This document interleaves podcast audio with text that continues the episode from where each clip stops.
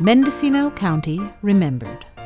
Oral histories collected and published under the auspices of the Mendocino Historical Society for the American Bicentennial in 1976.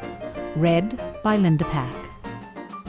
Today, from Comptche, the recollections of George Emerick.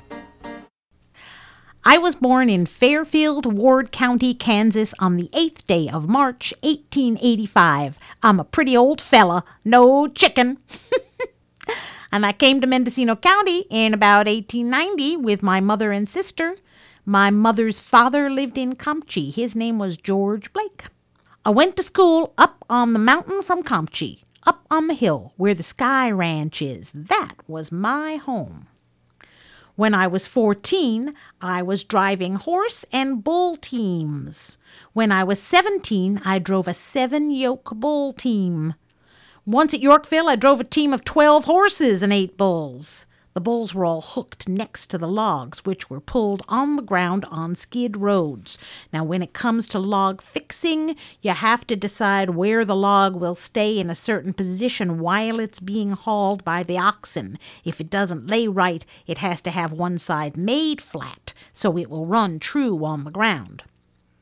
And around the turn of the century, there weren't too many good times. It was hard to get money. There was only the Albion Lumber Company, they had two or three camps. The Albion Lumber Company and the Mendocino Lumber Company. Charlie Perkins was the only contractor over on Big River. I worked other outfits on Big River since. Perkins had two camps running at one time. They logged in those days with jack screws and peavies. They had horse teams and bull teams. It was dangerous, mm, yes and no. My part, I'd rather have the old time days. I don't think they killed as many men as they do now. They didn't have any medical care then. If they got hurt, it was up to them. I remember lots of people getting hurt, lots of them. They just had to go to a hospital or find a doctor. Right in Mendocino, Dr. McCormick had a little hospital there. In later years, Dr. Pearsall had one. Well, in the spring of 1907, I was working on a spool donkey, an upright spool. I was tending hook on that. A spool donkey pulled the logs off the sides of the hills and across the flats. At that time, we were pulling them off the sides of the hills and putting them where the horse teams could get a hold of them. We shoved the logs that had been cut the winter before over a cliff so the horse teams could get them, take them to the river, and roll them in. My job was hooking them. They expected me to do the coupling up and the wetting down of the chute across this flat. They had a green Italian tending the hook. He's the guy that packs the hook on the back of the log, sets the choke, and so on. The side hill that the logs came down was still slick to the flat.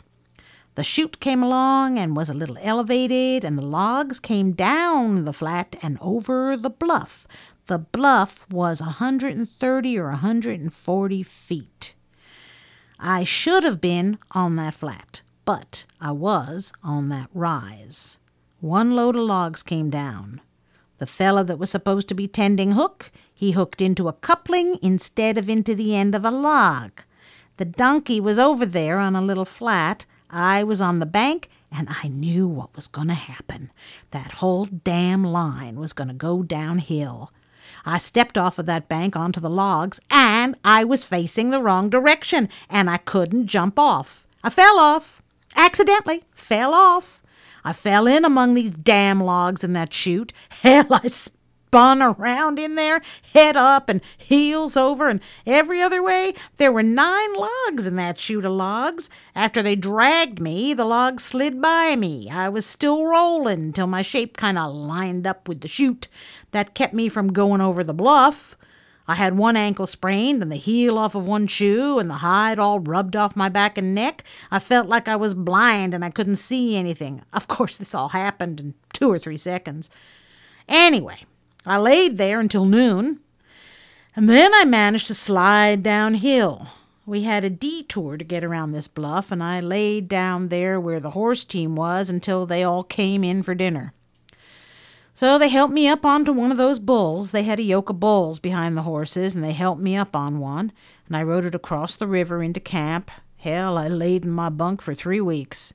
The Chinaman brought me meals. No doctor, no doctor. I was just bruised up, that's all, no bones broken. We never heard of a chiropractor in those days. I just figured that my back was bruised, sore, and skin. Half my clothes had been torn off. I just laid there in the bunk until I was able to get it so that I could get up and get back to work. You've been listening to the recollections of George Emerick. To learn more about Mendocino's rich past, visit any of our county's many excellent museums and historical societies. Go to CaliforniaHistoricalSociety.org for a complete listing. Mendocino County Remembered is produced by Mary Eigner and Linda Pack for KZYX and Z.